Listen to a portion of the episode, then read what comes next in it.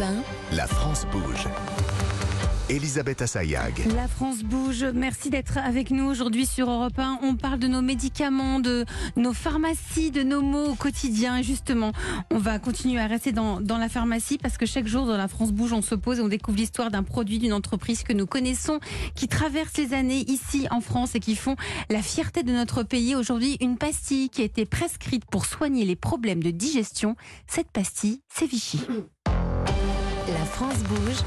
La saga du jour. Et depuis presque 200 ans, la recette euh, est la même. hein. Ce sont les pastilles Vichy qui ont été inventées par le chimiste Jean-Pierre Joseph Darcé, qui découvrit d'abord les vertus digestives du bicarbonate de sodium, Charlotte Barrican. Oui, tout à fait, Elisabeth. Et il décide d'en faire des pastilles, d'abord pour son usage personnel, mais c'est suite à un voyage que commence l'aventure de la pastille Vichy, comme nous le raconte Pascal Infante, l'une des dirigeantes de Carambar Co, qui possède les pastilles Vichy. En 1824, il découvre les eaux de Vichy, qui étaient à à cette époque réputées pour euh, leur qualité digestive. Et donc, il a eu l'idée euh, d'extraire les sels minéraux des eaux de Vichy pour en faire du bicarbonate qu'il a utilisé dans ses pastilles en rajoutant une petite touche de menthe pour améliorer le goût. Et du coup, de ce fait, il ne savait pas que ce jour-là, il a inventé un produit qui allait traverser les siècles. En rentrant de Vichy, euh, ce monsieur demande donc à son ami pharmacien de commercialiser ce produit. Oui, tout à fait. C'est officiellement à partir de 1825 que dans toutes les pharmacies de France, on peut acheter des pastilles Vichy et leurs vertus digestives sont même reconnues par l'État.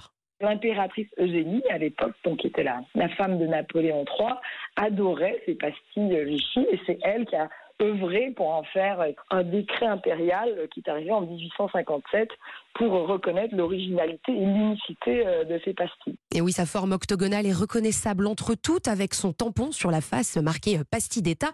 Elles sont exclusivement fabriquées à Vichy dans un atelier de 15 collaborateurs. Et la recette, Elisabeth, vous l'avez dit, n'a pas changé. Sucre, sel minéraux de Vichy et un peu de menthe. Au début du XXe siècle, les pastilles Vichy ne sont plus seulement un produit de pharmacie. Aujourd'hui, c'est devenu une confiserie, un petit bonbon qu'on prend comme ça au milieu de la journée. Oui, tout à fait. Et même les arômes sont déclinés. Citron, anis, fleur d'oranger. La pastille Vichy est l'un des produits les plus vendus en grande surface. Et c'est aussi le bonbon de la transmission. Aujourd'hui, les, allez, les personnes plus âgées euh, ont ce souvenir d'avoir euh, mangé ça dans leur famille et transmettre ce bonbon à leurs enfants, leurs petits-enfants. Donc c'est un bonbon de, de transmission hein, quand on a des, des bonbons de 200 ans. Euh, mais avec cette petite touche de voilà de c'est un bonbon mais c'est aussi un moment de, bien-être une sensation de, de bien-être Et chaque année, ce sont plus de 400 millions de pastilles Vichy qui sont fabriquées en France. Merci Charlotte Barrican. Ça appartient à qui maintenant Vichy? À Carambar Co. Ah, c'est car... Gros bah, voilà, donc c'est devenu une confiserie.